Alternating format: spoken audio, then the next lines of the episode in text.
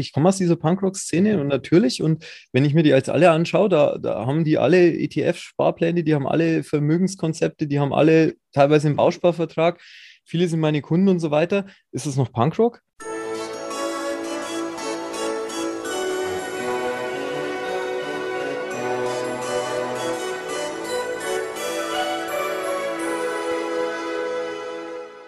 Hallo und herzlich willkommen. Mein Name ist Marco Peterson und ich begrüße Sie zu einer neuen Folge des Königsmacher Podcasts, dem Podcast der Versicherungsbranche mit den Besten von heute für die Besten von morgen.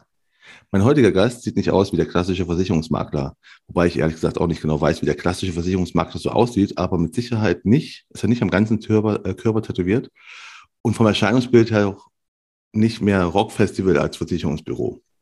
Aber genau diese beiden Welten verbindet er und zwar in ziemlich perfekter Art und Weise und das auch so gut, dass er 2020 mit dem Unternehmerhelden Award ausgezeichnet wurde. Die Rede ist natürlich vom Bankrocker Stefan Heide aus Regensburg. Hallo Stefan, schön, dass du da bist. Hallo Marco, danke für die Einladung. Ich freue mich sehr. ich mich auch. Übrigens, wo ich mich dann so gestern auf die Sache hier, unser Gespräch mehr vorbereitet habe, auch die Einladung zum Beispiel so kurz formuliert habe, seitdem habe ich ein, ein Lied von Ärzten im Ohr. Kannst du dir vorstellen, welches Lied das ist?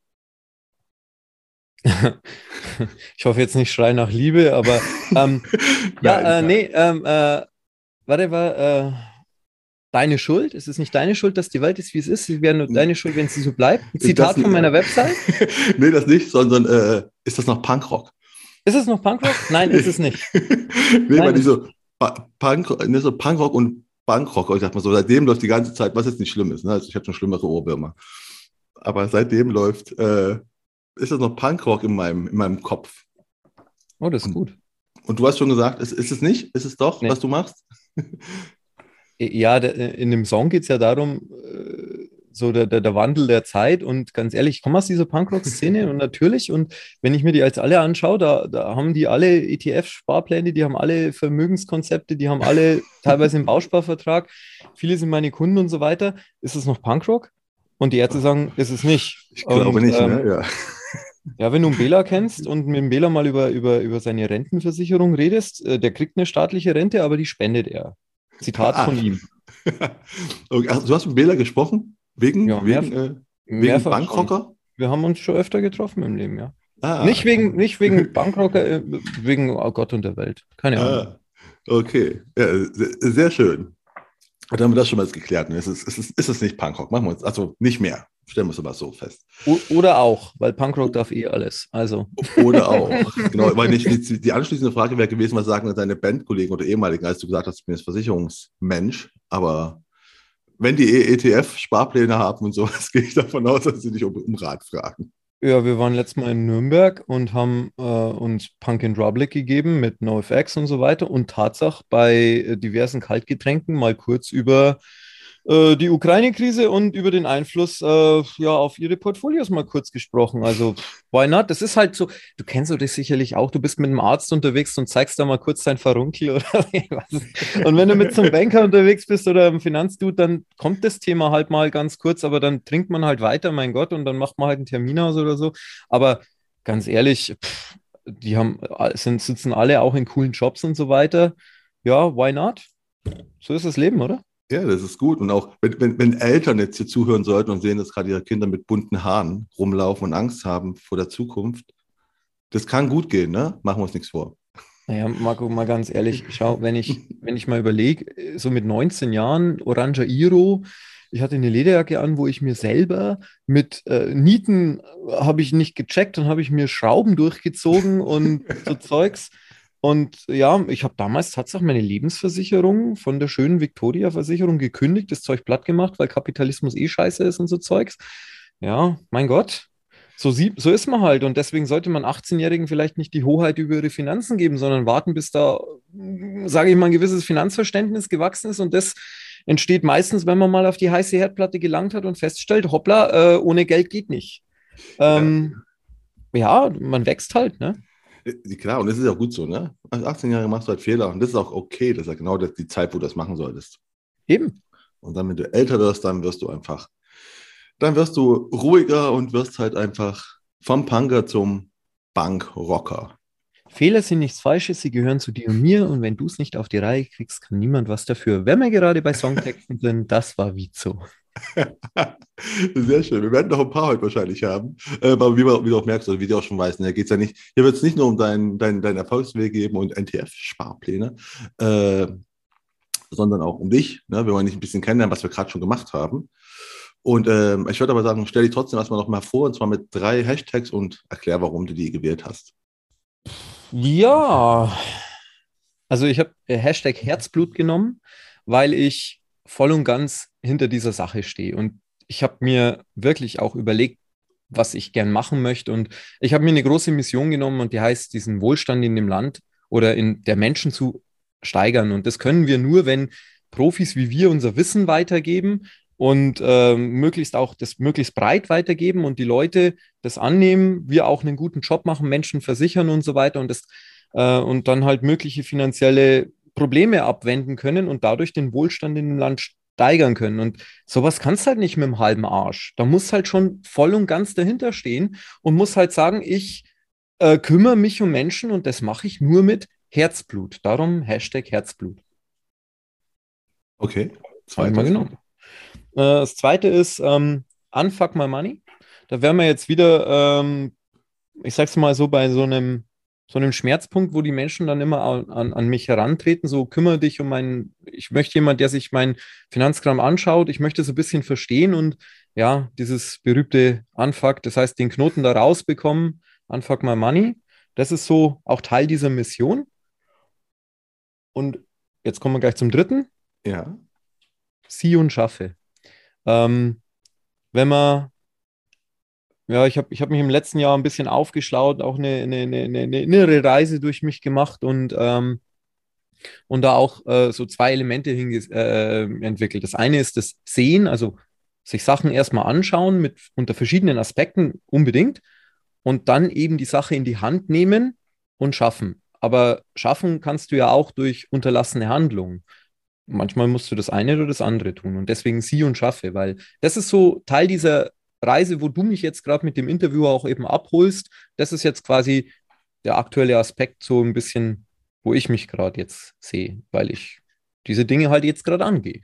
Ah, du meinst also auch äh, aktives Unterlassen quasi. Also nicht unterlassen dass man einfach Sachen vergessen hat, sondern einfach, du meinst schon klar entscheiden, was man tut und was man nicht tut, oder? Ja, da, gibt es ja so Aussagen, äh, sowas wie Lüge nicht oder sagt zumindest äh, nicht die falschen Dinge, ne? Oder, oder sagt die Wahrheit, aber, aber Lüge nicht. Und das sehe ich halt zum Beispiel ganz anders, weil wenn ich nicht lüge und nicht die ganze Wahrheit sage, dann habe ich ja auch durch eine Unterlassung etwas getan. Ne? Wenn ich, ich muss dem Kunden jetzt nicht unbedingt alles aufs Brot schmieren, was, äh, was ich zu Versicherung weiß, weil sonst quatsche ich ihn ja tot.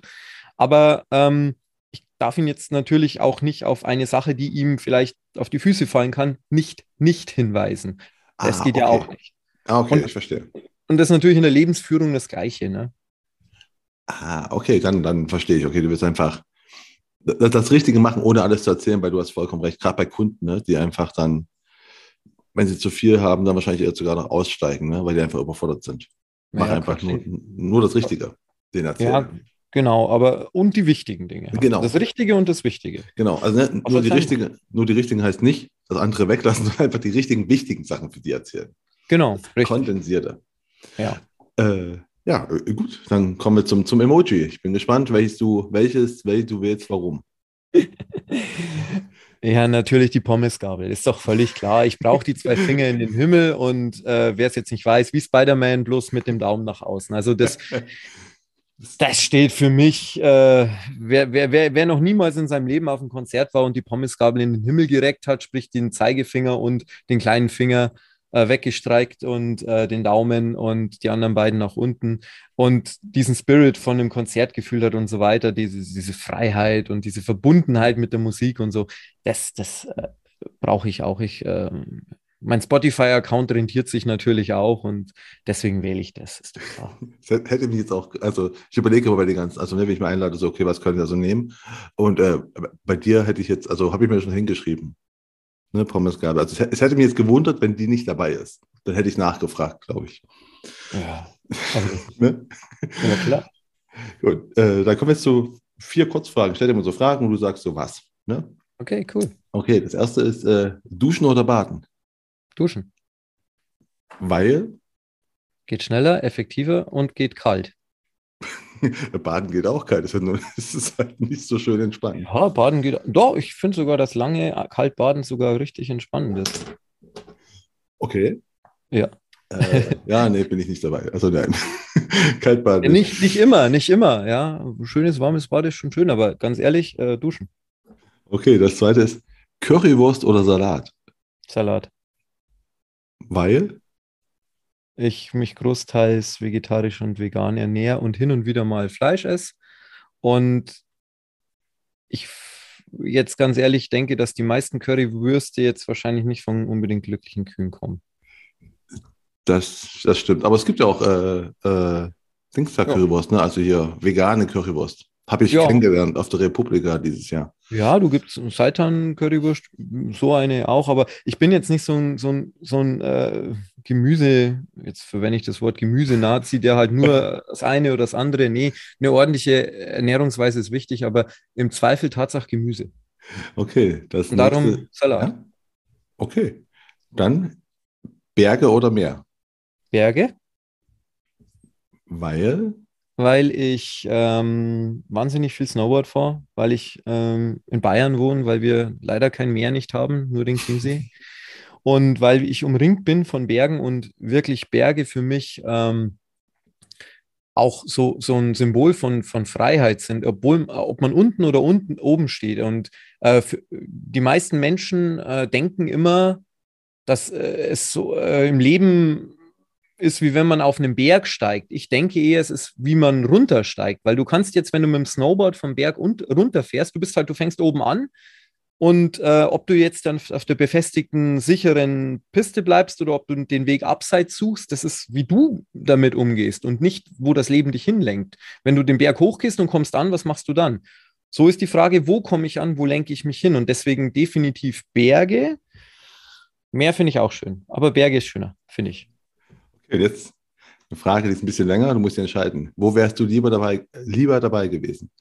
Bei Woodstock und Jimi Hendrix mit der legendären Interpretation von der Nationalhymne oder bei Live Aid in London mit dem legendären Auftritt von Queen? Live Aid Queen. Das ging schnell. Ja. Weil? Äh, wusste ich, dass das jetzt kommt.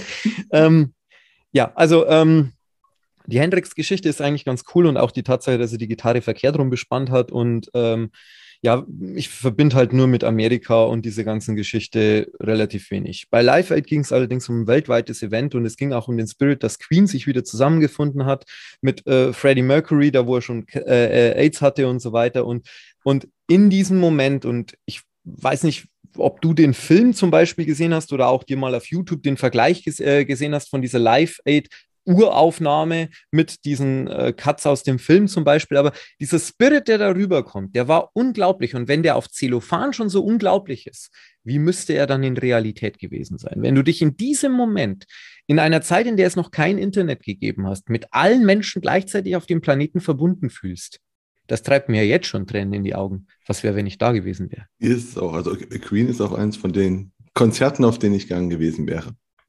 Also muss man sagen, so. Ne? Man überlegt mit, mit guten Freunden, muss überlegen, okay, was, was hättest du gerne mal so live gesehen? Ne? So, und dann so, glaube ich, Queen, so Nummer eins, also sogar noch vor dem Beat jetzt, weil ich mir denke, so, hm? ich glaube, dass Freddie, Freddie Mercury konnte halt einfach unfassbar viel mit vielen Massen machen. Ne? Der, Richtig. Absolut. Ja, deswegen, ich, also ich hätte auch bei der Frage, wäre für mich auch das Queen gewesen. Äh, mal was, wo ich gerade Konzerte habe. Was wäre denn dein erstes Konzert, weißt du noch? Auf das du selbst gegangen bist, nicht wo du mitgenommen wurdest. Ja, weiß ich tatsächlich noch. Also mein allererstes Konzert, auf dem ich selber aktiv war und auch dahin wollte, das war eine kleine Coverband namens Heinz High. Und die haben damals so auf dem Dorffest bei uns gespielt. Ich kann mich erinnern, habe ich damals in der Zeitung gelesen. Und wir haben damals uns noch die CDs auf Kassetten überspielt und die fünfmal überspielt und so weiter. Und die haben halt so Cover-Songs gespielt. Die meisten Leute kennen sowas wie JBO, also die dann ja auch so Cover-Songs gemacht haben. Und Heinz High war damals ich weiß gar nicht, ob es die noch gibt und das müsste so ums Jahr 1990 rum gewesen sein, vielleicht, ja, 90. War ziemlich cool und die haben halt My Sharona gecovert und dann halt so bayerische oder fränkische oder deutsche Texte drüber gesungen. Und ich habe die Songs alle für echt gehalten, weil ich die Originale noch nicht gekannt hatte. Ich, war, war mein erstes Konzert, wo ich hingegangen bin. Und äh, was war dann, wo du gerade von CDs, Kassetten redest, was war deine erste CD oder Kassette, die du selbst gekauft hast? Also Kassette weiß ich nicht, war wahrscheinlich eine Hörspielkassette von He-Man, Massive Universe. Äh, Sch Schallplatte weiß ich noch. Das war die EP von David Hasselhoff, I've Been Looking for Freedom. Ähm, hat mir mein Vater geschenkt. Und meine erste CD weiß ich auch noch. Das war Torfrock oder was? Von Torfrock, die, die auch den Werner-Soundtrack äh, gemacht haben. Und äh, aus Ostfriesland, oder? Oder ja. die, die Gegend? Ja, genau, also irgendwo, irgendwo von, von, von da ganz weit oben, genau. So, genau. Ja. Ich war damals riesen Werner-Fan und war meine erste CD. Und, und die erste nicht peinliche CD war gleich die zweite, das war die vier Gewinn von Fanta 4. Fantastischen Vier.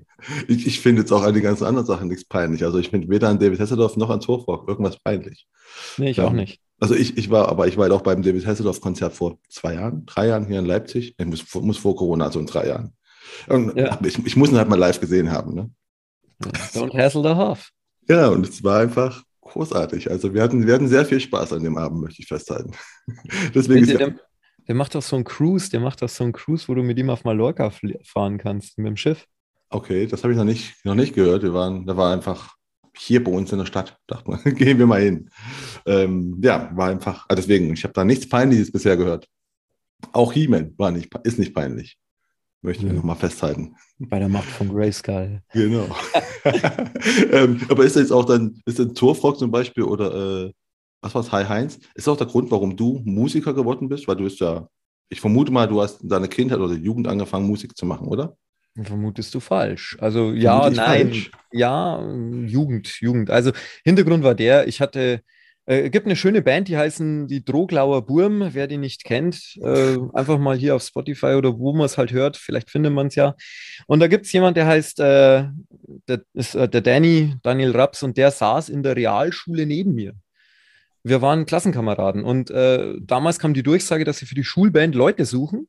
Und ähm, er wollte nicht. Die haben damals in einer Coverband gespielt und er wollte nicht, weil ihm das dann ein bisschen zu viel wird. Und dann habe ich gesagt, jetzt komm, weil ich ihn halt angetrieben habe und weil ich eine Schulband haben wollte. Und dann hat er gesagt, ja, dann mach halt du. Und dann habe ich zu ihm gesagt, ja, wenn du da Gitarre spielst, dann singe ich. Und dann ging es halt los. Und so bin ich eigentlich zu dem Thema Musik gekommen. Es ist dann eine ziemlich lustige CD erschienen, äh, erschienen Knockin' on Heaven's Store und Narcotic äh, Liqui von, La von Liquido habe ich da gesungen und ich hoffe, das erscheint nirgends irgendwie wieder. so ein 16-Jährigen im Stimmbruch braucht, glaube ich, die Welt nicht.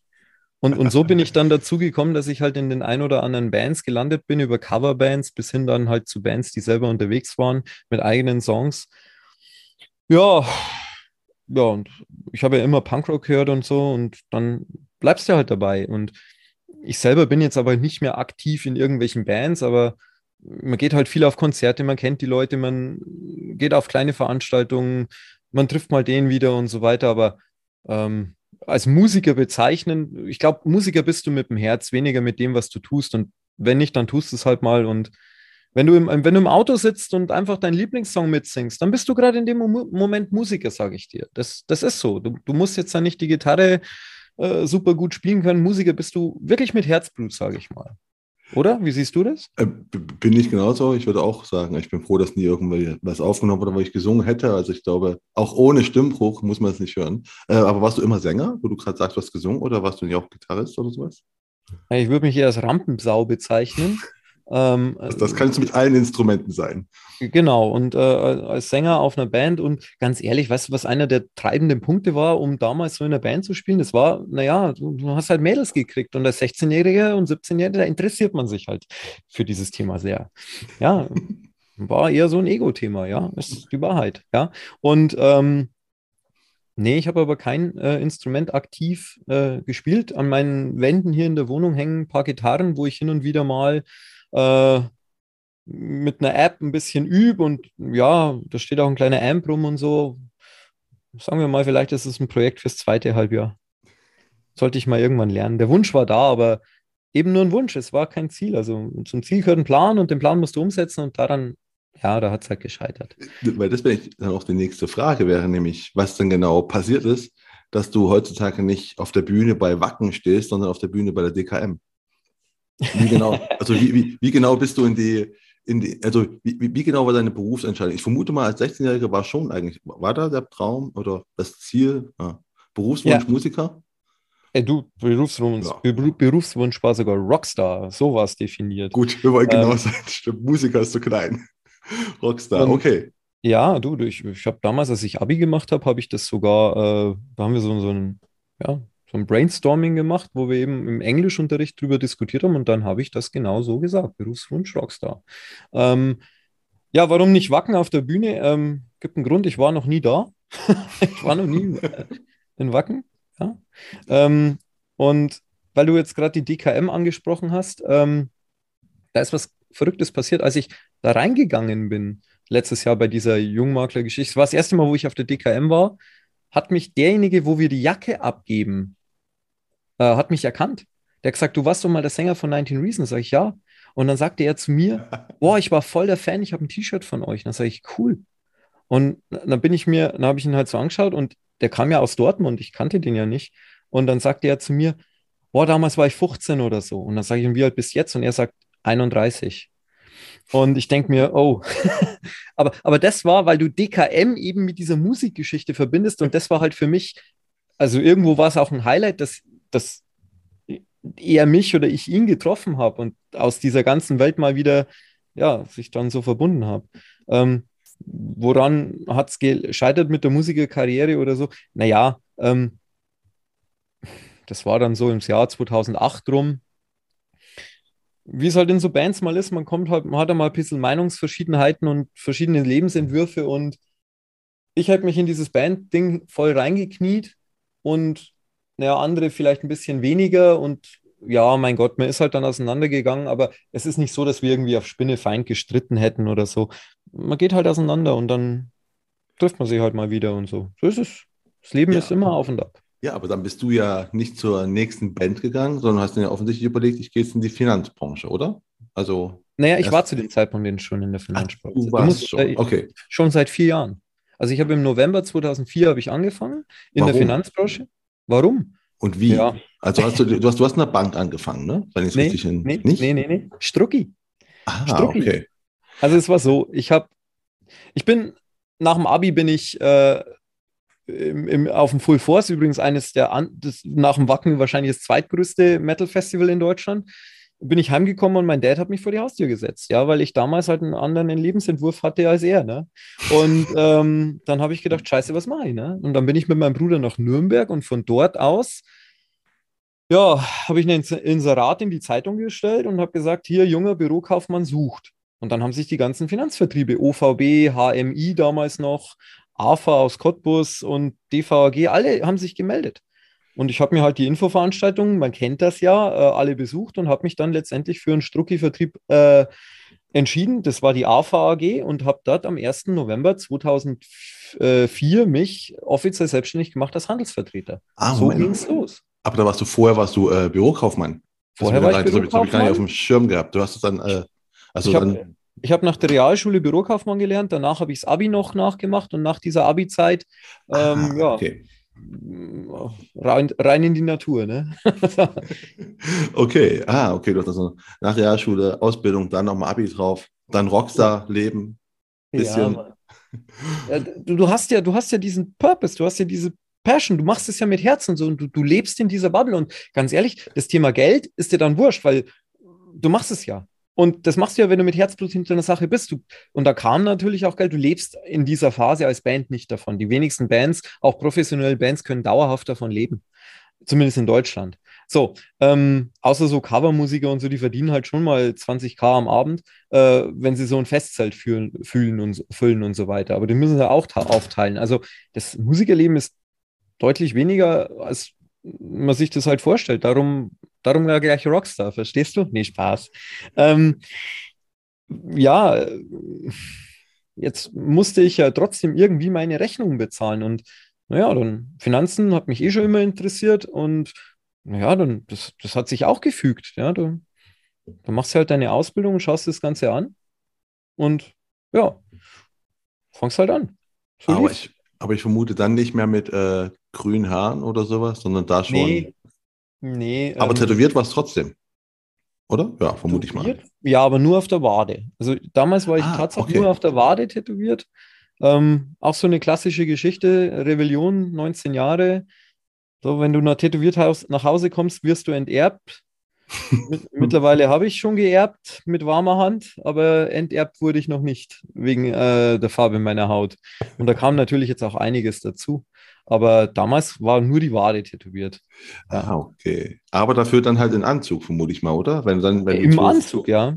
2,4 also mein, die Finanzbranche war dann in Anzug ja. gehen, also ja, 2,4. Also ich kann mich auch nur erinnern, dass ich mir damals den Anzug von meinem Dad ausgeliehen habe und auch den Anzug, äh, wo er meiner Mama damals einen Antrag gemacht hat, den habe ich mir damals ausgeliehen und mit dem bin ich zu Kunden marschiert. Weil ich selber keinen hatte. Ähm, aber was haben denn die, du hast gemeint, haben sich ganz viele äh, Finanzunternehmen bei dir gemeldet? Also was okay, ja. ich suche einen Job. Ähm, warum hast, bist du zu denen gegangen? Weil die in der Nähe waren oder weil die dich am besten überzeugt haben oder besten? Ja. Äh, die Infoveranstaltungen und wenn man jetzt sagt, okay, die äh, Strukturvertriebe kriegen ja relativ Zuwachs, weil sie halt eben so Infoveranstaltungen machen und die Leute halt dann einladen, dann hast du Gruppendynamik, dann hast du äh, eine Ausbildung, die dir angeboten wird, wo du erstmal kein Geld in die Hand nehmen musst und so weiter und so fort. Und die machen den Anstieg, Einstieg ja auch in unsere Branche ultimativ einfach. Und darum kriegen die ja auch Nachwuchs und wir Makler ein bisschen schwieriger. So ist es. Und das hat mich damals natürlich auch äh, mir den Einstieg erleichtert. Und darum habe ich das so gemacht. Und ähm, dann bist du aber, okay, du hast eine richtige Ausbildung nicht, du hast noch so ein, was hast du gemacht? Irgend so einen Schein wahrscheinlich, ne? Dass du ja, damals gab es noch die, da, da gab es ja die EU-Vermittlerrichtlinie nicht. Du konntest ja sofort, ich konnte ja an meinem ersten Tag äh, eine PKV verkaufen. Wäre kein Problem gewesen.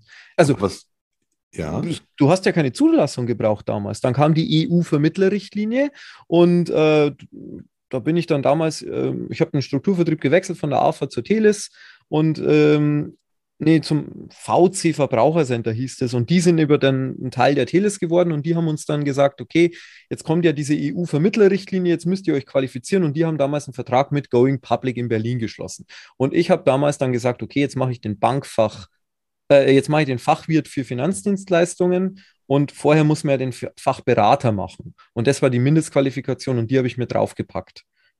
So. Und Aber du hast also vorher hast du Leute beraten ohne Ausbildung?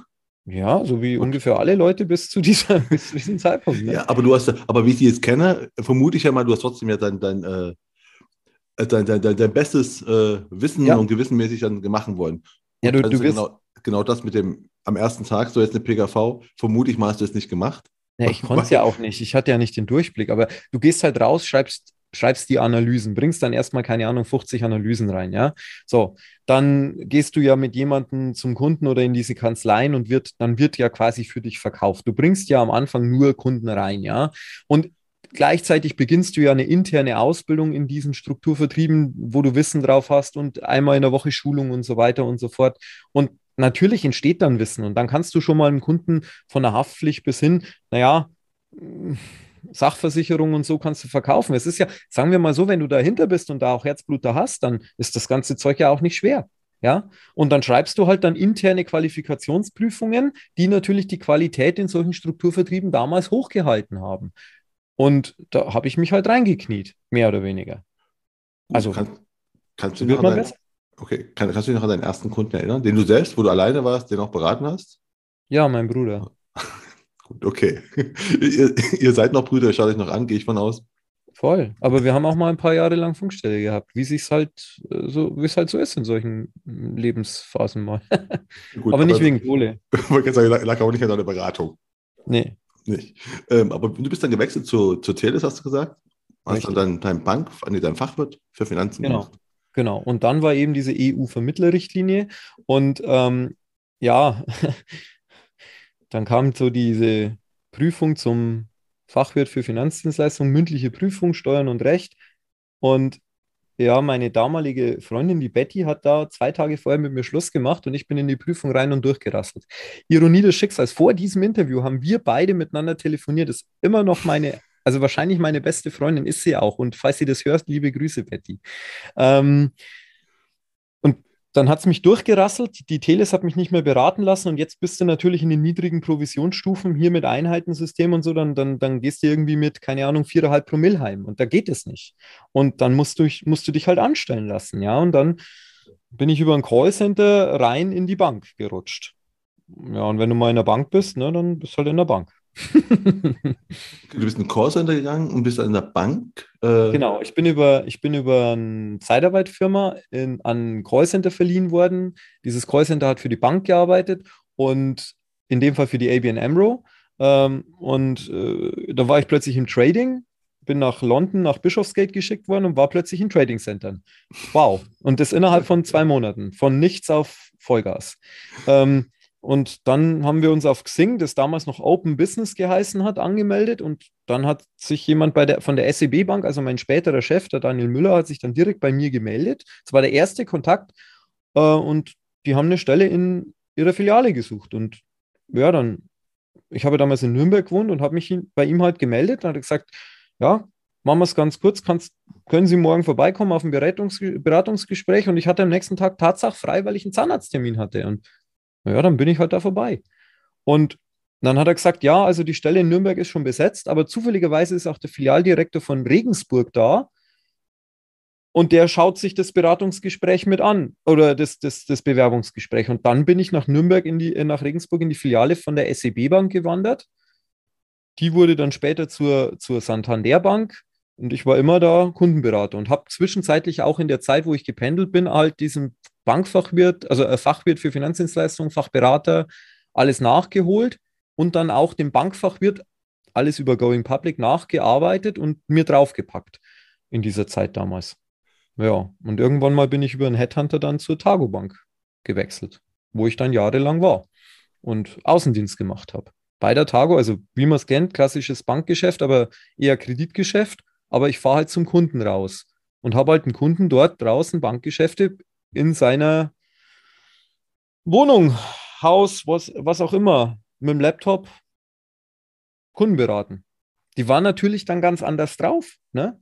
Und irgendwann habe ich halt dann mal den Anzug weggelassen, weil es eben so ein heißer Tag war wie heute. Und dann habe ich festgestellt, die Kunden haben gar kein Problem damit, wenn man tätowiert ist. Ganz im Gegenteil, das Eis ist viel deutlich früher gebrochen. Und naja, so war es dann. Äh, okay, da war es aber schon mehr tätowiert. Ich, ich, vermute nicht nur die Warte, dann war es schon mehr. Da war dann schon bis zum Hals voll. Ah, hat denn die Bank irgendwas gesagt? Also haben die gesagt, ja. ey, also das darf man nicht sehen, weil hier die Kunden ja. sonst. Ja? Ja, ja da, gab, da gibt es eine, also gab es damals von der Tagobank eine Knicke.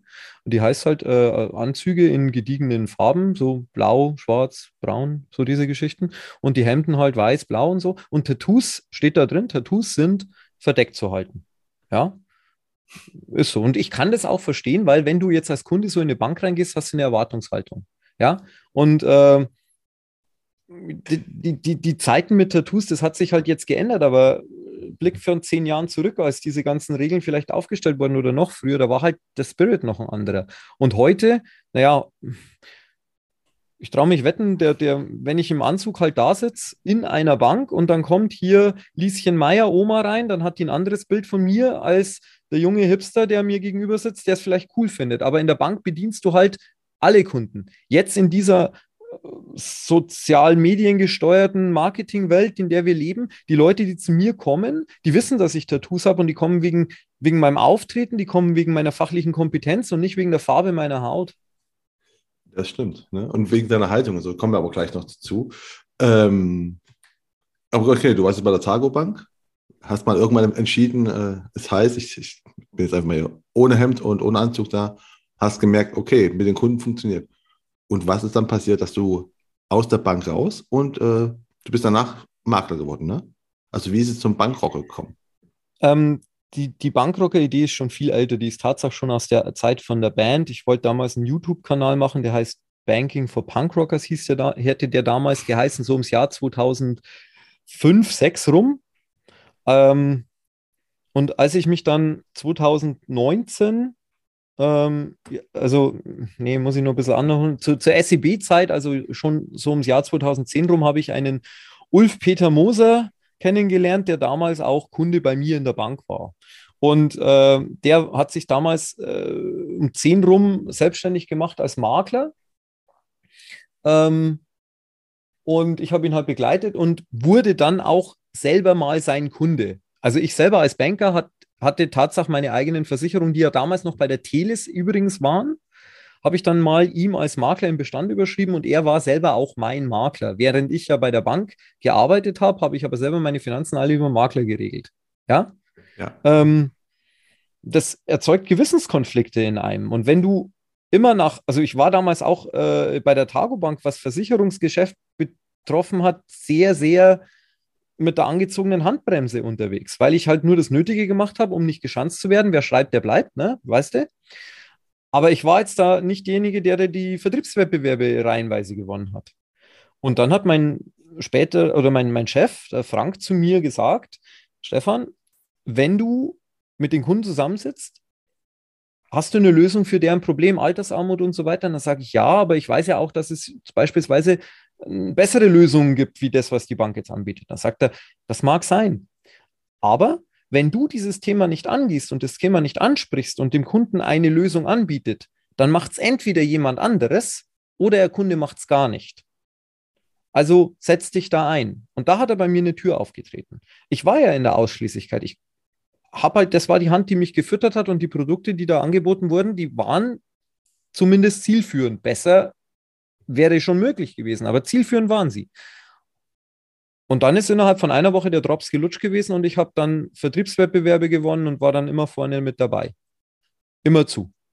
Ähm, und da habe ich dann gemerkt, wie wichtig Mindset ist. Aber du hast ja trotzdem den Gewissenskonflikt, dass du in dir selber sagst, okay, ich bin eigentlich bei einem Maklerkunde und verkaufe trotzdem Ausschließlichkeitsprodukte.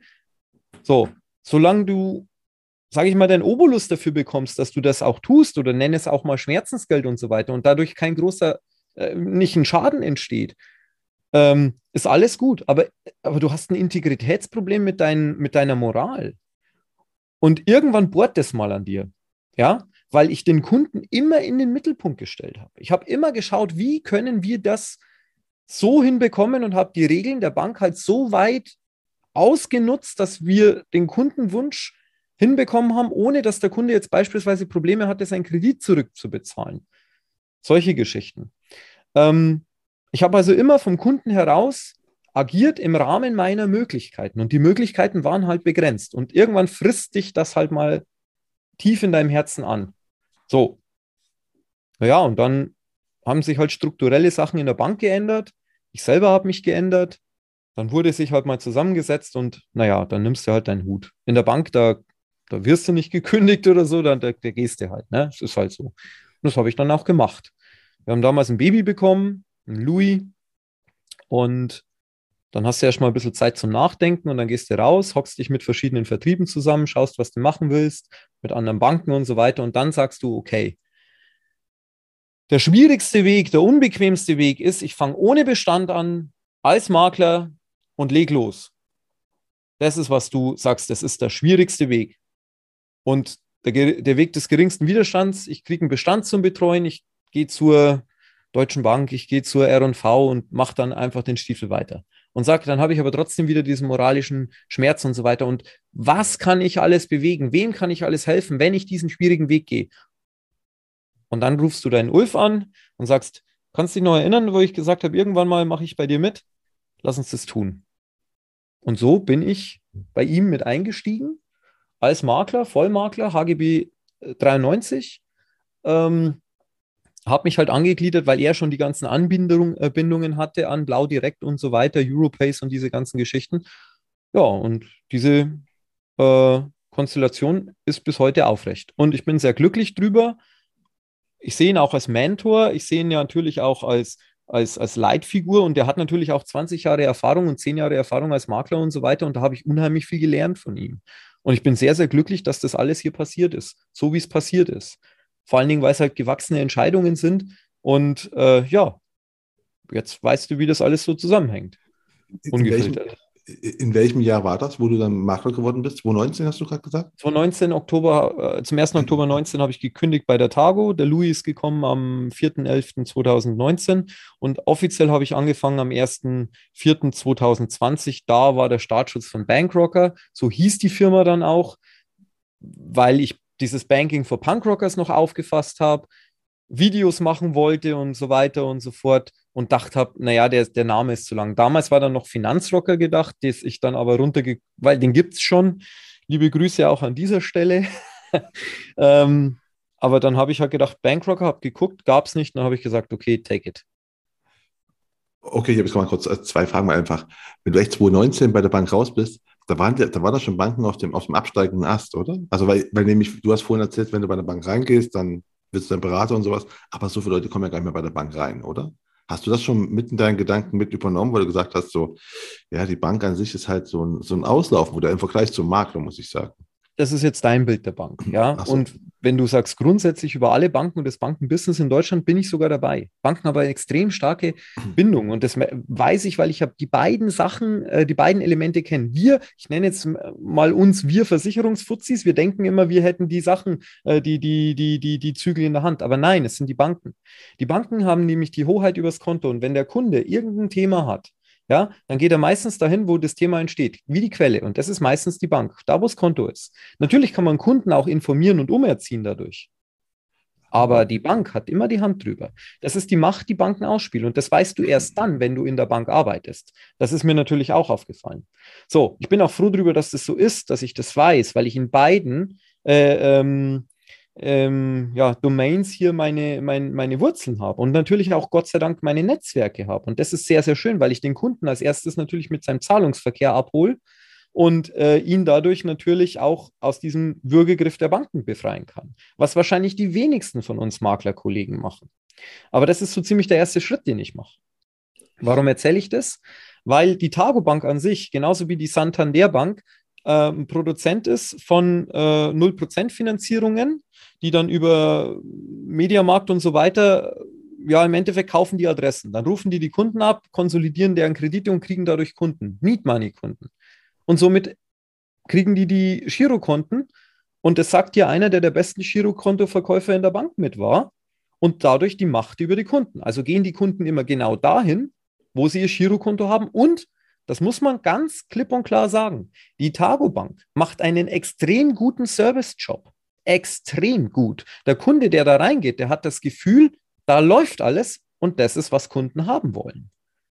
Wenn ich also derjenige bin, der das Problem nimmt und gleichzeitig einen guten Service macht, dann hast du als Targo Bank und auch als Santander gar kein Problem. Über die Masse gerechnet zahlt sich das wunderbar aus. Die meisten Banken machen das nur nicht über die Masse. Die meisten Banken meinen, sie kommen mit ihren Anlagemöglichkeiten und würden den Kunden darüber äh, äh, äh, abholen. Das ist aber gelinde gesagt absoluter Quatsch, denn Menschen kaufen eben wegen Emotionen, wegen Pain Release und wegen Entwicklung. Und genau das bietet die Targo Bank. Und darum kriegen die auch ständig Kunden. Die waren nicht auf dem absteigenden Ast und sind sie auch heute nicht. Und das beobachte ich von außen mit Argus Augen und auch mit einem gewissen Stolz, weil ich Teil davon auch beitragen durfte. Auch wenn wir nicht so ganz im Guten auseinander sind. Passt doch. Okay, aber du gerade sagst, mit, äh, so gewinnt man Kunden. Wie hast denn du dann, du, hast, du bist ja mit null gestartet, ne? Außer, ja. mit, der, außer mit der Idee. Ja. Coole Idee, Bankrocker. Ich vermute ja. auch, Logo und sowas war dann schon in deinem Kopf, war schon relativ klar. Also so wie dein Webauftritt jetzt ist, war das da auch schon? Nee, war er nicht. Äh, Logo war eine Idee da. Du kannst dir so eine Akropolis vorstellen. Da steht dann Bank und Rocker mit, mit Spray drüber. Und irgendwann war dann mal das Anarchie-A da und das passt da viel besser rein und so weiter. Und ähm, die Mutter meiner Tochter, die Lydia, ist ja Grafikerin. Dann habe ich ihr halt meine Ideen mal gezeigt und so. Und dann hat sie es halt umgesetzt. Wunderbar. Ähm, wir hatten damals eine Bürogemeinschaft und eine Lebensgemeinschaft und beides existiert halt jetzt nicht mehr. Und ist auch, ist auch in Ordnung so, schwamm drüber. Ähm, und die hat sich natürlich da genauso auch mit Herzblut mit reingehängt und mich da unterstützt extrem. Die war hinter mir gestanden. Und das hast du da natürlich, das siehst du da auch, weil die Fotos und alles, das ist natürlich auch aus, aus ihrer Feder. Website haben wir miteinander gemacht. Das ist halt gewachsen mit Nächte, die wir miteinander durchgemacht haben.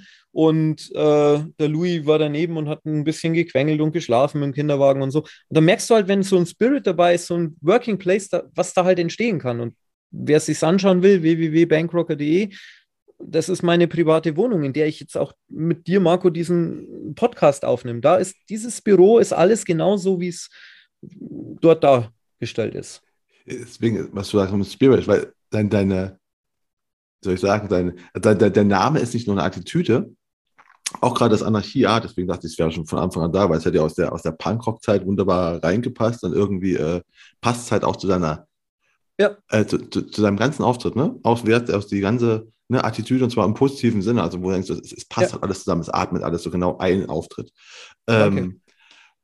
Und dann ist aber die Frage, wie hast du dann Kunden bekommen? Also weißt du, es ist einfach, ja. du sagst, okay, ich bin, ich bin jetzt Punker, weißt du, ich bin Punkrocker oder ich bin, äh, ich bin äh, Bankrocker und äh, ich will es mit deinen Finanzen was machen. Ja. Waren, waren die Kunden aufgeschlossen oder eher so? Pff?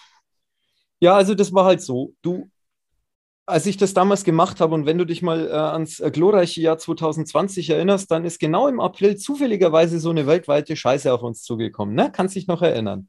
Und mhm. jetzt habe ich mir natürlich im Vorfeld habe ich mir einen Laptop gekauft, ich habe mir eine Pilotentasche gekauft, einen Drucker da rein, einen Scanner und habe mir im Endeffekt das Aus, die Außendienstausrüstung von der Tagobank nachgebaut, sogar mit demselben Drucker und allem drum und dran. Und habe halt gedacht, ich gehe zu Kunden und äh, mache halt mein Makler-Business und ähm, draußen weiter. Und dann kam halt Corona. Und ich bin sehr froh, dass ich damals einen gewissen Basti Kunkel übers Internet wahrgenommen habe den ich zu dem Zeitpunkt noch gar nicht kannte und der halt ein E-Book rausgebracht hat, wie äh, berate ich Kunden online.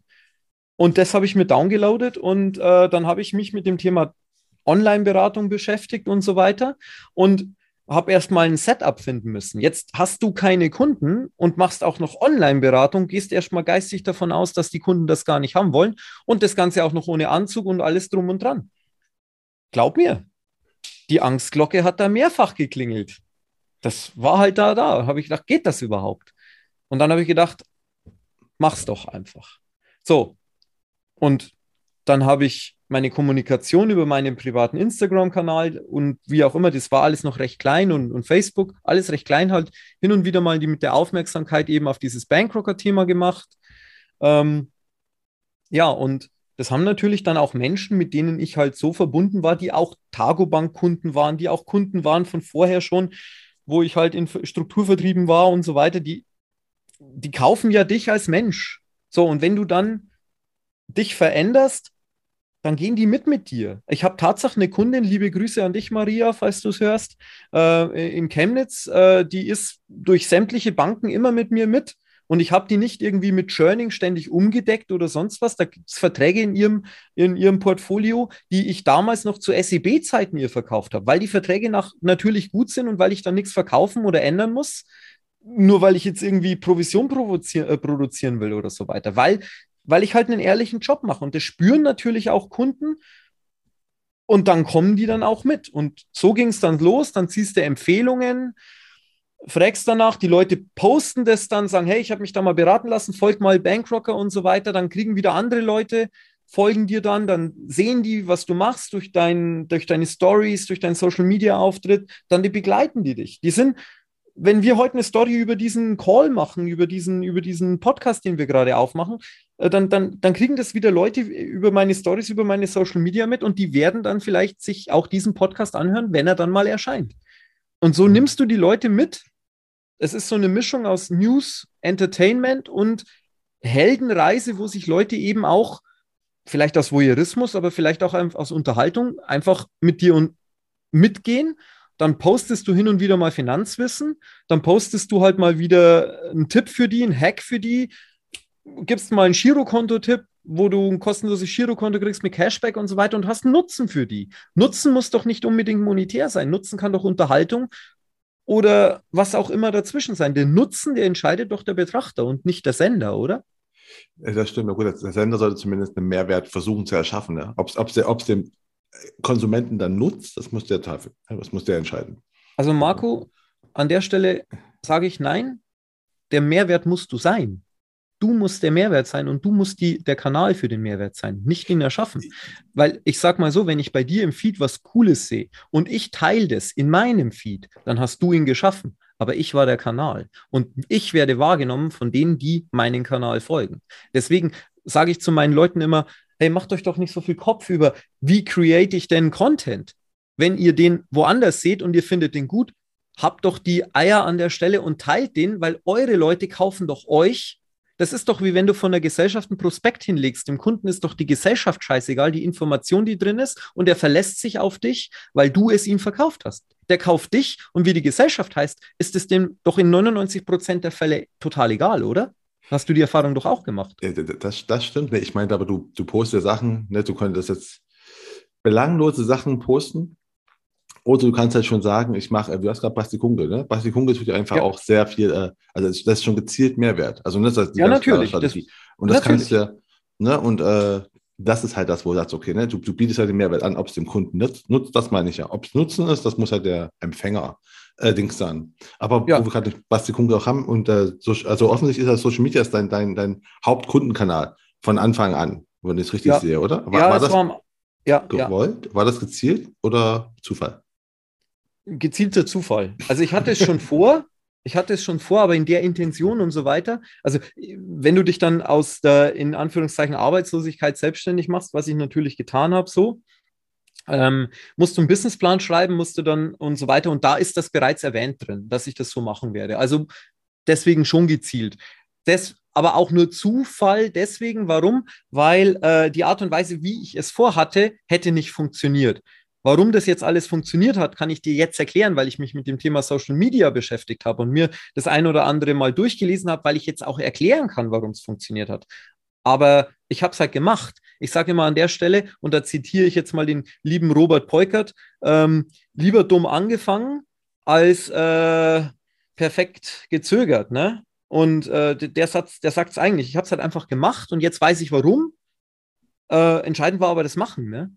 Das Machen, dazu ich aber immer anschließen, ist mir neulich aufgefallen, weil es stimmt, ne? Äh, man muss machen und dann funktioniert es, aber man muss halt auch dranbleiben. Also ne, nur einmal machen hilft ja nicht.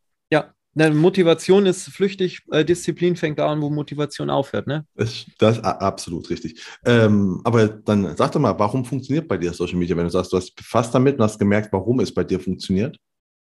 Weil Social Media, weil ich nicht versuche, auf Social Media zu Kunden zu bekommen. Ich versuche, nochmal, nicht Kunden auf Social Media zu bekommen. Das mache ich nicht. Ich berichte über mich. Und ich halte über Social Media Kontakt mit anderen Menschen.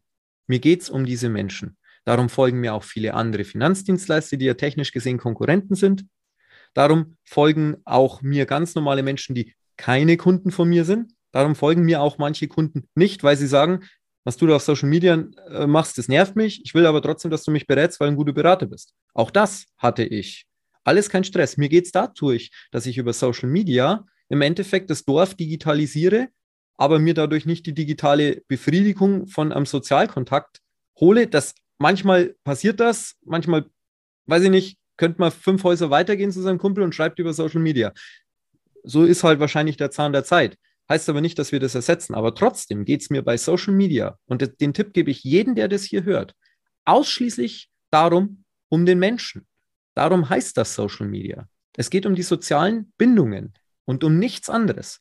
Und wenn du da draußen irgendwie sagst, ich mache das nur als Werbeplattform oder wie auch immer, wenn du das so verstehst, dann ist Social Media, hm, naja, weiß ich nicht, was du da für Kunden bekommst. Da kriegst du wahrscheinlich Leute, die dir dein Wissen abgreifen oder vielleicht sogar was bei dir abschließen, aber denen bist du völlig egal und wahrscheinlich sind sie dir auch völlig egal. Das will ich aber nicht, weil die Menschen, mit denen ich mit Social Media interagiere, lieber habe ich 100, 200 Leute, mit denen ich das aktiv mache und eine hohe äh, Inter, äh, Interaktionsquote habe, als habe ich 10.000, 20.000 voller, denen, denen, die mir egal sind und die mir, äh, denen ich egal bin.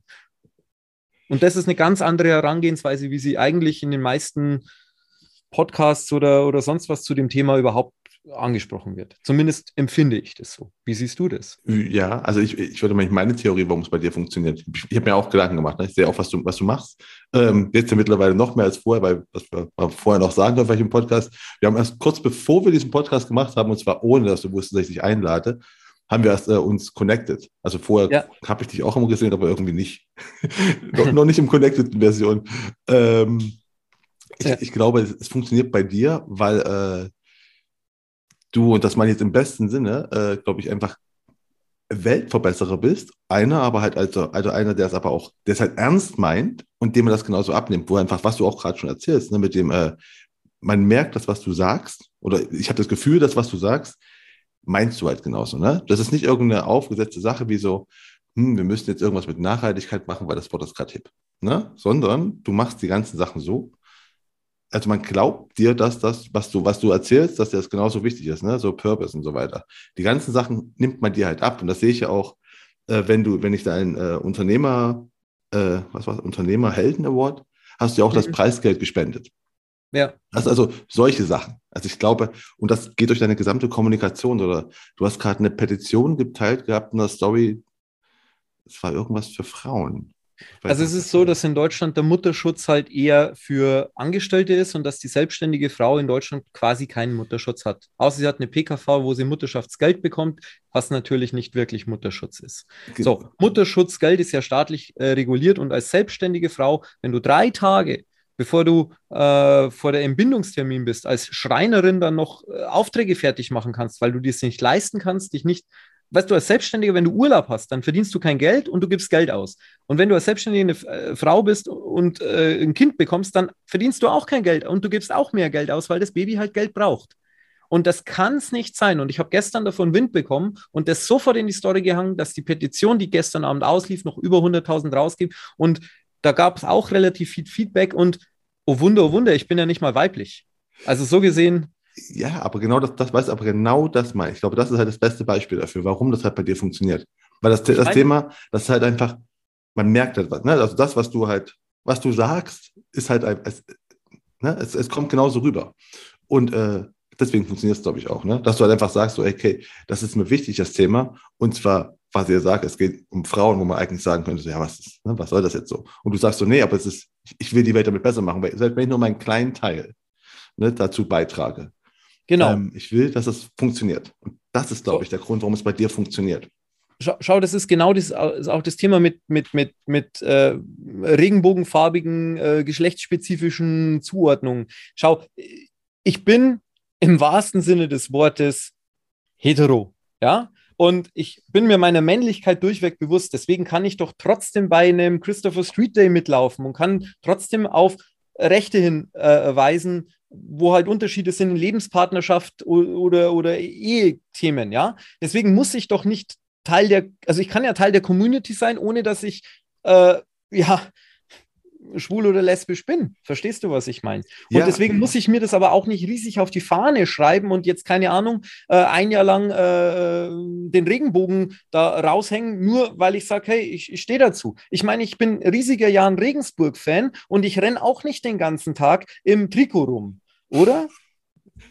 Ja, gut, grad, gibt auch keinen großen Grund gerade, ne? Ja. Äh, bist, du, bist du Leipzig-Fan? Fan ist übertrieben. Ich, RB Leipzig, ne? Wir haben ja keine Fans, wir haben nur Konsumenten, weißt du doch. ja, machen, wir, machen wir die Dose mal nicht auf. Äh, fast, fast. Meine genau. Nee, aber ich meine genau das, was du gerade gesagt hast, zu, zu, der, äh, zu der Regenbogensache. Das meine ich ja genau bei dir. Es ist halt hip im äh, letzten Monat war es noch, oder ist das aktuell noch? Nee, letzten Monat war, glaube ich, Pride Month. Ne? Genau. Ja, äh, aber das ist einfach, die ganzen Unternehmen sagen, okay, wir müssen unser Logo jetzt hier in Regenbogen machen, ähm, weil das muss man halt so machen. Habe ich auch. Ich bin da auch mitgeschwommen. Ja, aber, aber auch aus Überzeugung. Genau. Warum habe ich es nicht gelöscht? Genau, aber das meine ich ja bei dir, weißt du? Ist genau diese Überzeugung. Die kommt überall durch. Und das ist, glaube ich, der, der Erfolgsfaktor.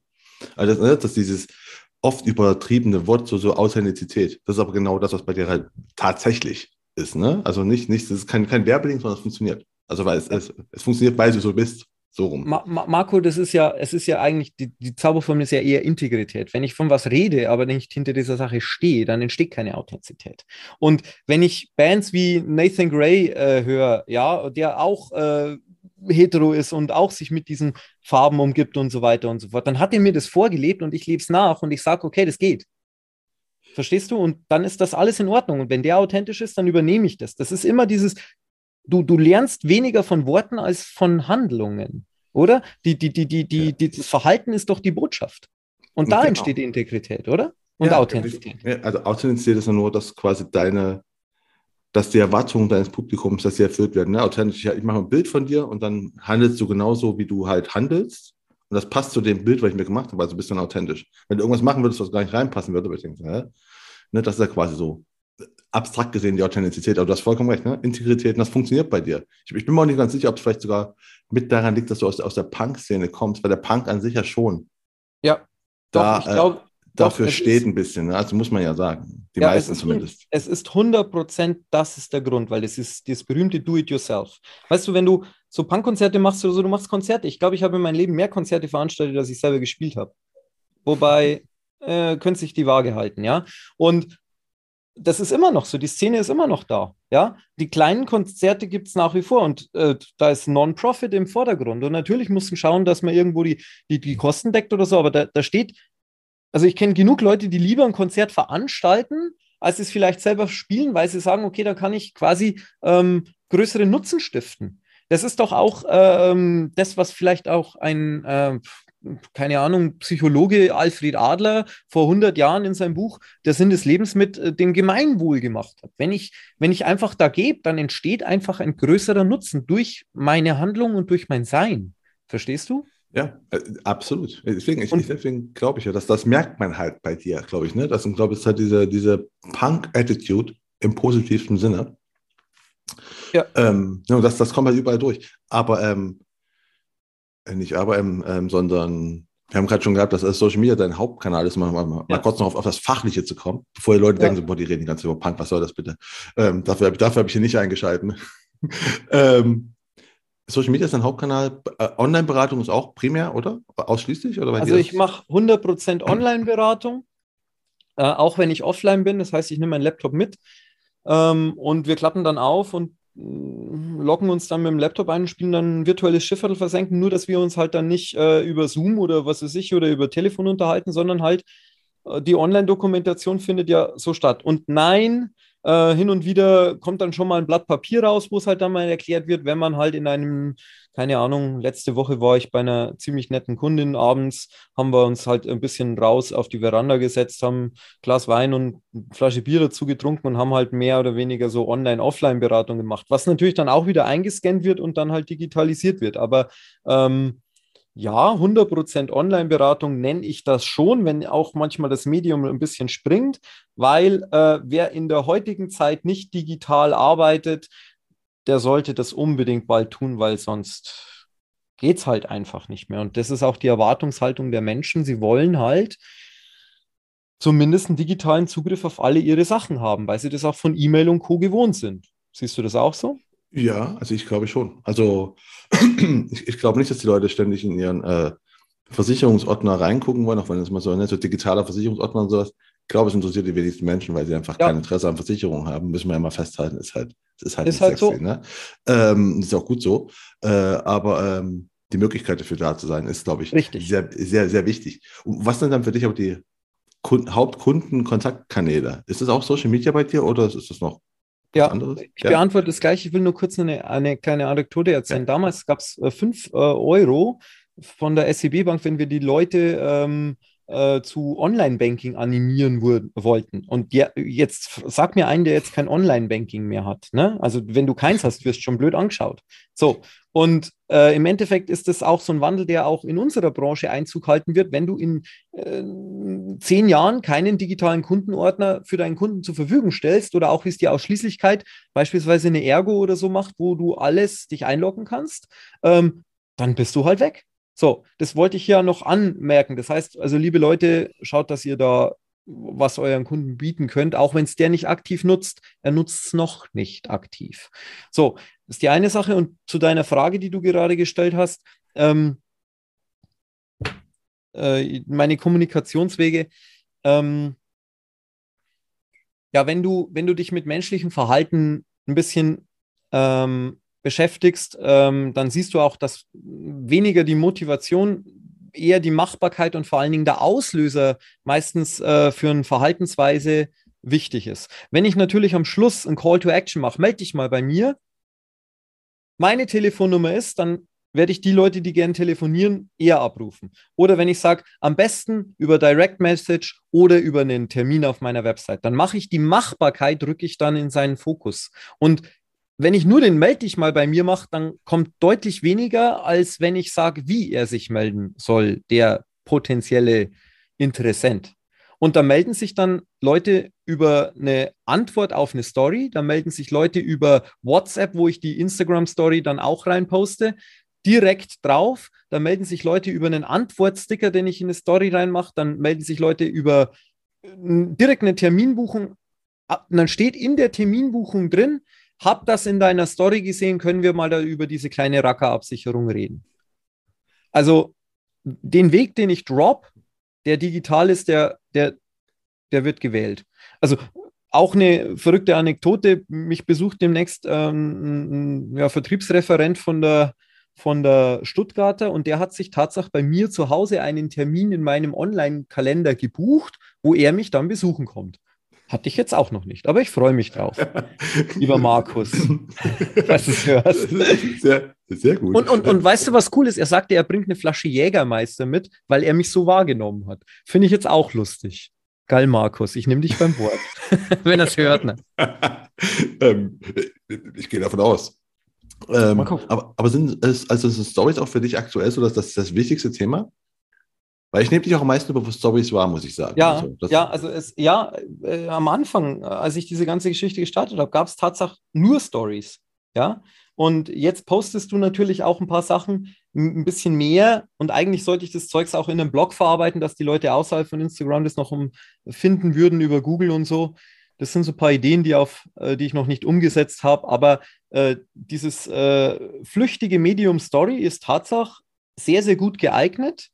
Ähm, ja, weil die Leute das dann wirklich auch als äh, Teil habe in diesem Moment in deinem Leben haben, weil äh, das ist ja nur 24 Stunden da. Das ist ja, wie wenn du mit einem Kumpel heute redest und fünf Tage später mit ihm redest, dann haben sich seine Ansichten vielleicht geändert, vielleicht auch nicht. Aber, aber du warst Teil in diesem ordinären oder vielleicht magischen Moment in seinem Leben. Und das spiegelt eine Story doch recht gut wider, finde ich. Ja, auf jeden Fall. Weil deswegen wenn ich auch die Frage, weil flüchtig, weil das halt das, was ich halt häufig gespiegelt oder äh, erklärt bekomme, so von aus der Branche heraus, so, ja, aber Story ist halt, ist halt, du machst dir die Arbeit und dann ist es halt weg.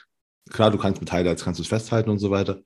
Ne, bei einem Blog zum Beispiel, was du erwähnt hast, hast du halt das äh, immer auf deinem Blog und die Leute können quasi, ne, da so über Google und sowas finden die dich.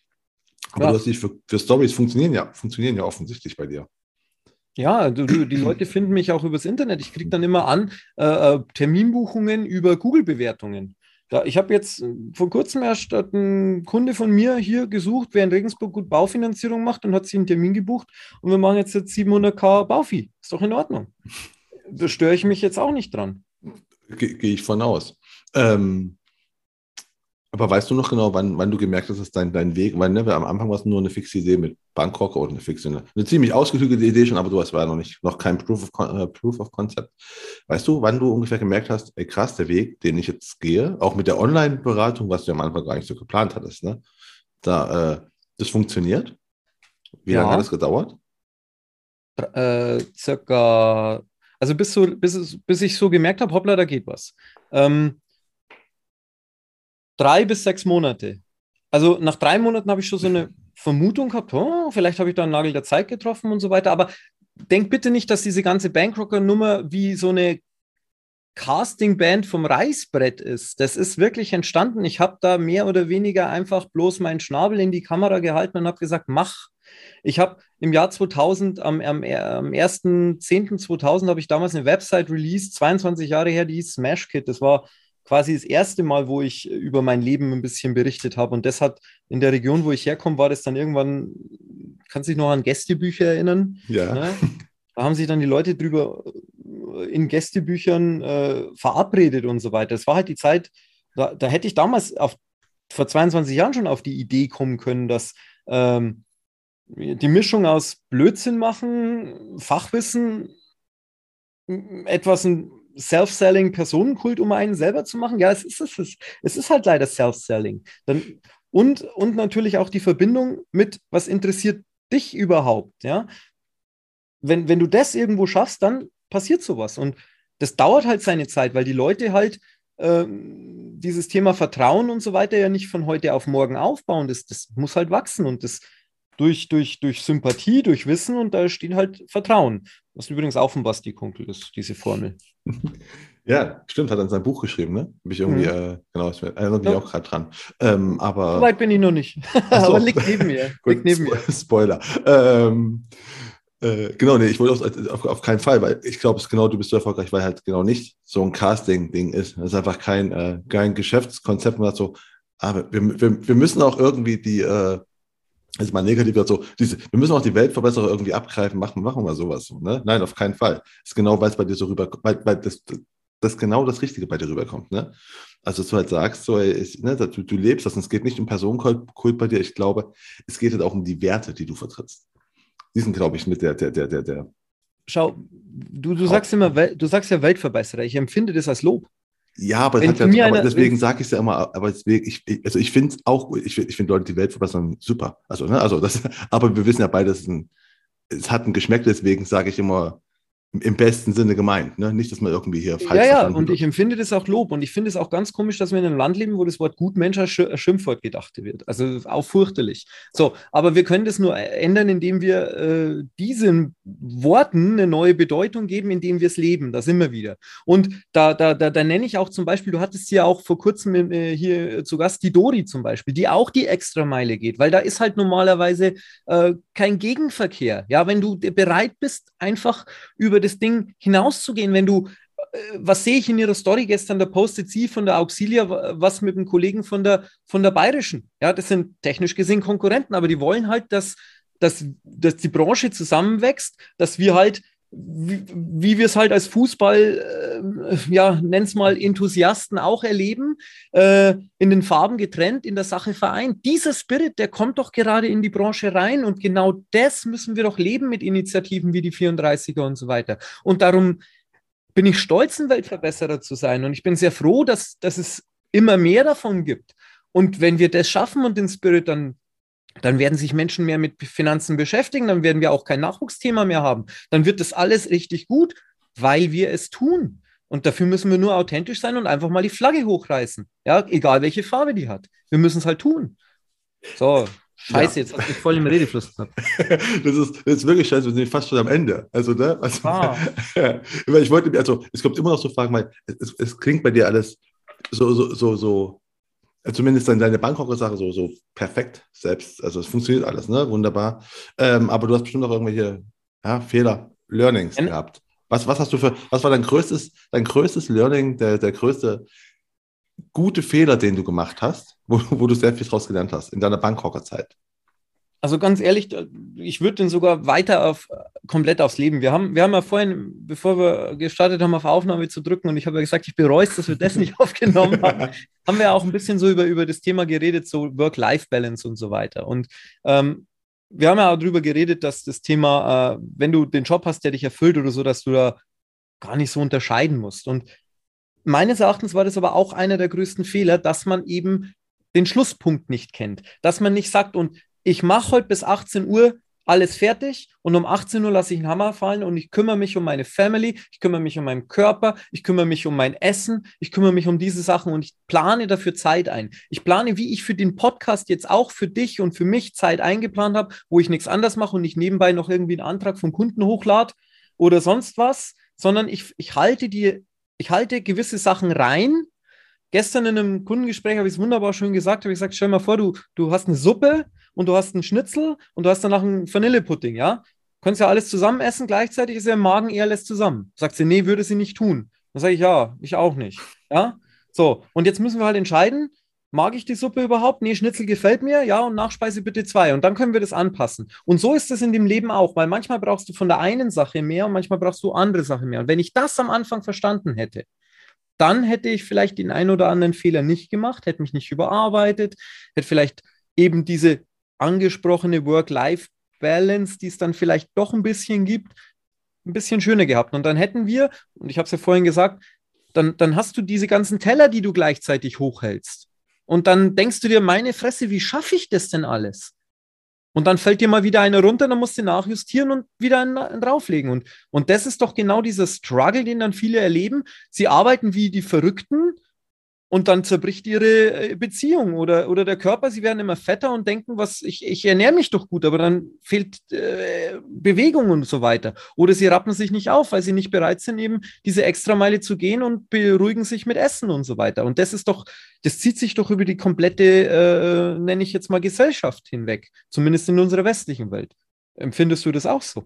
Ähm, ja, ich glaube, also, dass viele Sachen zusammen. Ich habe ja vorher gesagt, also ich bin, ich, ich bin, äh, dieses Work-Life-Balance ist für mich nichts, weil ich einfach, ich, ich mag halt das, was ich mache. Ne? Also viele würden das, was wir gerade machen, ist ja, wenn man es mal so ganz strikt nehmen würde, wäre das einfach so, wäre das ja Work.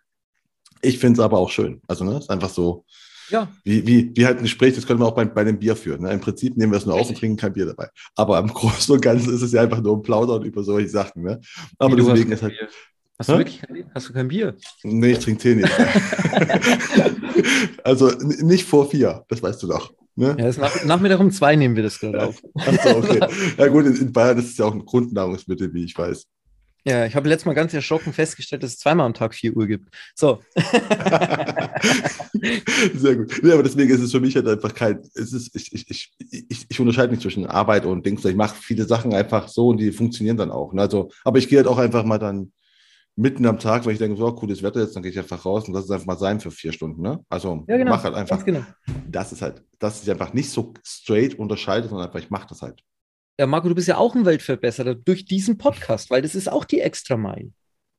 Äh, ja, also, also, freut mich auch. Ich bin, ich bin das ja auch gerne, ne? deswegen, aber ich sage es halt immer nur, weil ich weiß, dass es halt so ein mieses, äh, du hast vollkommen recht, dass man das als Schimpfwort nutzen kann. Du bist ein Weltverbesserer, ist halt auch hart. Aber leben wir zumindest aktuell, ne? Und du bist einer von der besten Sorte. Also, ne? Was du sagst, du bist ja. auch stolz drauf. Irgendwie schleint es gerade aus der Box raus. Also.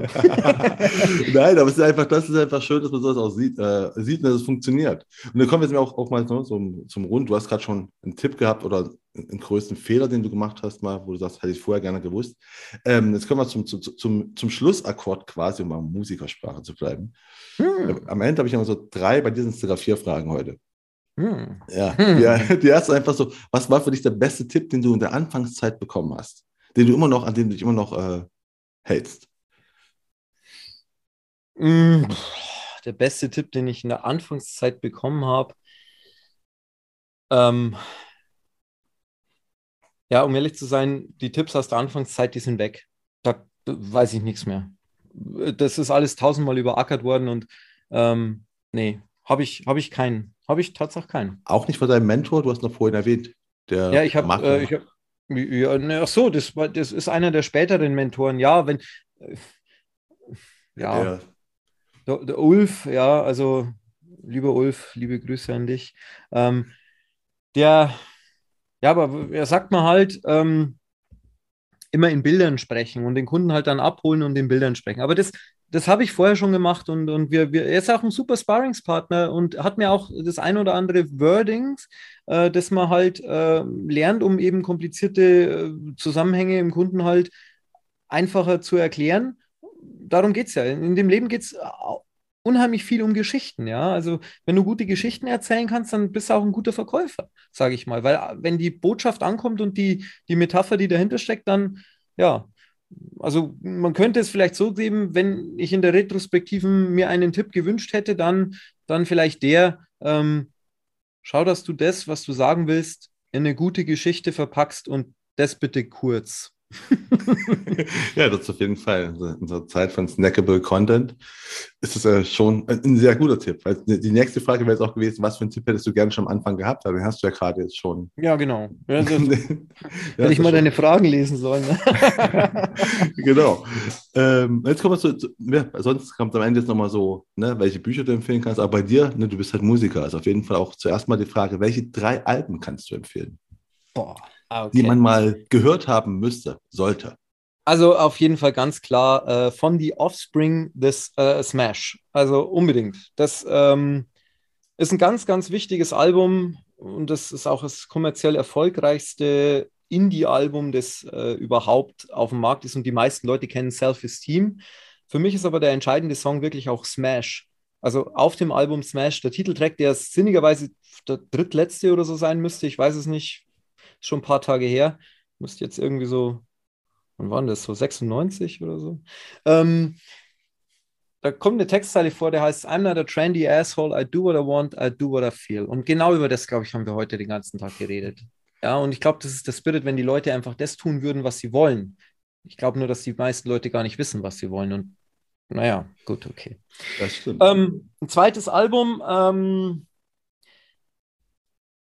es ist ähm, Shelter, die Band heißt Shelter. Und ähm, ja, welches Album nehmen wir da? Da sind eigentlich alle gut.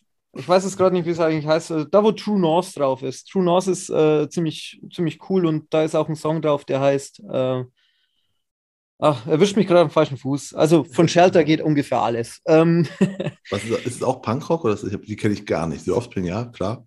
Also Shelter ist, äh, ist, ist äh, eher, eher Hardcore. Das ist quasi okay. Punkrock noch eine Ecke Messer, aber die sind halt. Ähm, das ist ein, Yogi, und äh, Bhagavan-Jünger sind es. Und die haben sich halt mehr mit dem Sein beschäftigt und äh, man kann es mit Buddhismus und mit äh, Hinduismus eher in die Richtung verbinden. Und da ist halt relativ viel Spirit drin, aber das mit Punkrock verbunden und das war halt, äh, sage ich mal, in den 90ern ziemlich äh, innovativ und gibt es immer noch und ich bin ein Riesenfan, ist auch eine wahnsinnige äh, Erfahrung, immer die zu hören. Und die haben mich ganz oft abgeholt in meinem Leben. Kann ich oh. nur empfehlen, ja. Okay. Und das dritte Album ist ähm, von Ignite aus Orange County und die haben ein Album raus, das heißt Our Darkest Days. Und äh, das ist auch ein wahnsinnig geiles Album. Kannst du von vorn bis hin hören. Only Killers, No Fillers. Aber es ist natürlich alles Punkrock und Hardcore, ne? Ja, aber trotzdem mal ein Tipp für die Leute, dass sie mal hören können. Hörst du überhaupt noch äh, Alben in unserer Zeit, ja, des Spotify? Ja, Natürlich, du, ich, ich bin äh, morgen auf dem Weg äh, in einen Plattenladen, hole mir äh, wieder eine neue Schallplatte und ich habe letztes Wochenende erst eine gekauft und ja, ich, ich, darf ja, ich darf ja auch bei New Finance, wenn man das so droppen darf, äh, darf ich ja äh, auch über den Finfluencer Soundtrack jeden Monat so äh, quatschen und dann gebe ich so Musiktipps dort auf deren Plattform. Mache ich auch gern. Hörst weil ich da so, weil, weil ich da halt ja, natürlich höre ich die Platten. Ich habe einen Schallplattenspieler, eine, eine, Musikbox von Telefunken aus dem Jahr 1956, wo ein Dual 1210er äh, DJ-Schallplattenspieler eingebaut ist und da höre ich Platten. Heute früh übrigens, Karel Gott, heute ist der schönste Tag meines Lebens. Sehr gut. Kein Scherz, es ist wirklich heute früh draufgelegen. Ne? Sehr gut. Nee, weil ich kenne auch viele, die Platten kaufen, aber eher so als, als Merchandising. Also im, im Sinne von so, die hören sich, die, die, die kaufen das, um es zu haben. Mein, was ist das Neueste, was ich. Neue Rammstein-Platte, hören dann aber das eher über Spotify oder halt so, ne? Dass sie sagen, ich will die Platte haben, ich will die CD haben. Aber aus einfachen Gründen höre ich es einfach dann so quasi im Stream. Mache ich auch. Mache mach ich auch, aber ähm, so eine alte Musicbox hat einen anderen Sound und so, und da höre ich dann die Platte lieber. Und mein, mein kleiner Sohn, der, der ist auch sehr gut im Platten äh, scratchen. sehr gut. Er wird, das, er wird das DJ. Ja, ja na, ich meine eher, dass er mir schon ein paar schöne Werke graviert hat. Ja, muss ja, man, muss ja auch, man muss ja auch mal anfangen mit dem Scratchen, weißt du? Das kann am Anfang nicht so gut sein, aber irgendwann wird er Hip-Hop-DJ. Ist jetzt nicht deine Musikrichtung wahrscheinlich, aber... Ja, bin ich völlig offen. Ich habe meine, hab meine New Metal-Band gesungen und deswegen, äh, da hatten wir auch einen DJ, war übrigens mein Bruder. ah, okay. ähm, ja, cool, jetzt haben wir noch drei... Äh, genau, die drei Alben haben wir jetzt und jetzt kommen noch halt, äh, was für Bücher kannst du empfehlen, die man mal gelesen haben sollte und warum? Okay, ich fange mal an. Ähm, das erste ist die, drei, äh, die fünf Sprachen der Liebe von Gary Chapman, weil, ähm, weil wir Menschen alle anders lieben und ähm, äh, Beziehungen immer ähm, auf, auf äh, Zwischenmenschlichkeit sind, ob es jetzt eine physikalische Liebesbeziehung zwischen Mann und Frau oder wem auch immer ist oder eben eine äh, Beziehung zwischen ähm, Kunden und Makler oder Berater. Ja? Wenn du die Sprache des, Liebe, äh, des, des anderen verstehst, was sein Liebescode ist, dann kannst du ihm geben, was er will und ihn dadurch glücklich machen. Und wenn ich das mit meinem Auftreten als Makler genauso gut kann wie als Partner oder Ehemann oder was auch immer, nur weil ich so ein kleines Buch gelesen habe und dadurch auch besser mit Menschen umgehen kann, dann ist das der heißeste Tipp, den ich nur geben kann. Für mich war das der Game Changer im letzten Jahr. Die fünf Sprachen der Liebe von Gary Chapman. Gibt es auch für Kinder und für Singles und was weiß ich, aber das war das Grundwerk. Ich habe es dann tatsächlich sogar für Kinder auch noch gelesen. Gut. Nummer zwei. Ähm, ja, Dale Carnegie, wie man Freunde gewinnt. Ähm, ist wahrscheinlich auch schon öfter mal genannt worden hier in dem. In dem äh, ja, ja. aber, aber das, das, ich finde immer, ich höre immer dann so von, von also jetzt mal von, von, von den Königsmachern und Königsmacherinnen, die hier sind so, ja, das wurde bestimmt schon genannt. Ich sage, aber das, das ist ja ein, äh, ein super Zeichen. Also wenn halt ganz viele Leute ein und das gleiche Buch empfehlen, ne, dann ist es halt gut. Das ist einfach, ne? Wenn ein Buch von jemandem, das 1937 veröffentlicht wurde, der 1888 gelebt hat, wenn dieser Mensch immer noch so einen großen Impact hat, dann ist dieses Buch einfach ein Standardwerk, das du als ähm, Zukunftsmacher, als Weltverbesserer, als Feuereifer, Herzblutmensch, da musst du das halt gelesen haben. Und dann sage ich es. So, es ist, es ist wunderbar. Äh, geht übrigens ganz stark auch Hand in Hand mit eben diesen fünf Sprachen der Liebe. Also kann ich beide Bücher in, in Kombi. Günstiges Angebot. Amazon Prime Day, ja, war gestern. Ne? so. Ja, und jetzt noch ein drittes, da bin ich ein bisschen unentschieden, weil auf der einen Seite würde ich die Tiny Habits Methode empfehlen. Und jetzt öffne ich mir das Türchen zu dem vierten Buch. Kannst du auch machen. Es ist kein Ding. Auch, ich hatte auch schon vier. fünf, also du kannst auch vier ja, Bücher nehmen. Ich, ich mache vier. Ich mache nur vier, weil ich konnte mich nicht entscheiden, welches nehme und ich finde beide zu gut, dass ich sie nicht sagen. Also die Tiny Habits Methode von Dr. B.G. Fogg hat mich jetzt dazu gebracht, dass ich Tatsache, wenn ich immer, wenn ich auf Toilette gehe und die Klospülung höre, weil ich sie drücke, gehe ich auf den Boden, mache sieben Liegestützen und ein Chaturanga. Und das mache ich, und so schaffst du am Tag vielleicht 140, 150 Liegestützen. Das ist total irre. Und äh, da ist äh, Behavior Design drin. Und wenn du verstehst, wie Verhaltensweisen im, im, im menschlichen funktionieren, und zwar einfach mit vier Buchstaben: Verhalten, Motivation, Machbarkeit und ähm, ähm, an, an Anlass, dann kannst du das in deine sämtliche Kommunikation, worüber die anderen Bücher übrigens ja mit einfließen lassen. Das geht sich Hand in Hand, geht sich das.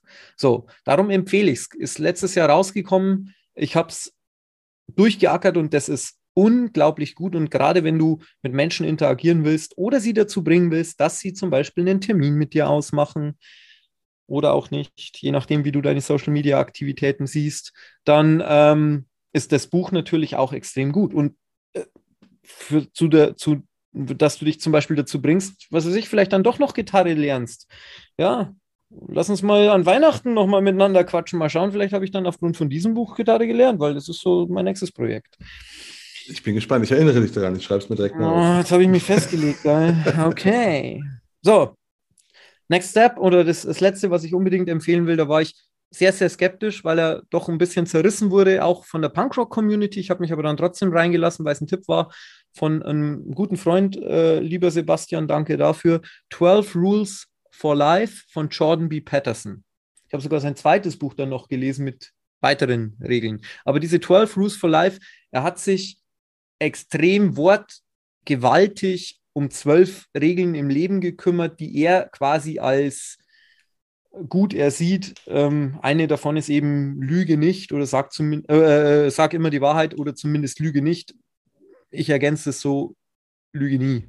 Ähm, da kann man immer drüber streiten oder so, aber das ist ein richtig dicker, fetter Wälzer, der sich auch mit Weltliteratur vom Tao Te Ching bis, bis hin zur äh, Numa Elish äh, beschäftigt und so weiter. Wer da mal ein bisschen reintauchen will und am Schluss bei Harry Potter landen will und was das alles mit Dichotomie und so weiter zu tun hat, wer da mal ein bisschen einen Kopf reinstecken will, dem kann ich das empfehlen. Das ist so, sage ich mal, das ist schon der, der Endgegner, mit dem man sich ein bisschen beschäftigen kann, wenn man will. Da ist auch Dostoevsky drin und ach so. Aber das hat mir wahnsinnig viel Spaß gemacht. Das hat mir, das war so richtig cool. Das war so das Highlight dieses Jahres für mich. Okay, das klingt auf jeden Fall mal spannend. Ich habe auch schon ein paar Mal davon gehört, aber es ist halt irgendwie noch ein bisschen, ja, zu, du hast recht, es ist halt ein Wälzer, ne? ist ein bisschen dick. Mit ja. hab ich, ich habe halt noch ein paar, habe halt noch andere auf meiner Liste, ne, die ich noch so, so ab, abarbeiten muss. Ja, das also ist, erstaun ist erstaunlich, was man dann, wenn man sich wirklich mal Zeit nimmt und sagt, jetzt so eine halbe Stunde, jetzt lese ich einfach. Was du, was du da für Ideen, boah, das kommt dann, es bricht dann irgendwann tagsüber mal aus dir raus und so. Und das, das, ja, vielleicht ist das so eine Sache, die man halt das ist die Fuel, die man braucht für den, für den Weltverbesserermotor vielleicht. So ist es. Das ist ein schöner, ein, ein schöner Schlusssatz, würde ich sagen. Den, den lassen wir jetzt auch so stehen. Und danke dafür, dass du, dass du da warst und uns so ein paar, paar Einblicke gegeben hast in dein, dein Bankrocker-Leben. Danke, dass ich da sein durfte, Marco. Du machst einen großen Job. Du hast einen extrem coolen Podcast. Du lädst dir coole Leute ein, wo ich selber auch immer denke, dann nehme ich mir jedes Mal was mit und du selber, dass du dich vor den Kahn spannst, ich weiß, nimmst dir die Zeit und ich sage dir jetzt mal auch Danke für alle, die da waren. Und im Sinne von denen, ich ergreife, da siehst du eben mal, ich mache sofort die Flagge hoch und sage, danke, dass du das machst, das wollte ich dir mal mitgeben, lieber Marco. Ich sage an dieser Stelle nochmal Danke für die lieben Worte, Stefan. Und wenn es Ihnen genauso geht wie Stefan, dann würde ich mich natürlich sehr freuen, wenn Sie den Königsmacher Podcast auf der Plattform Ihrer Wahl abonnieren und bewerten würden. Und damit verabschiede ich mich von Ihnen. Das war die Königsmacher Folge mit Stefan Heide, dem Bankrocker. Mein Name ist Marco Petersohn. Ich bin Ihr Ass im Ärmel, wenn es um Social Media und digitale Kommunikation der Versicherungsbranche geht. Auf Wiedersehen.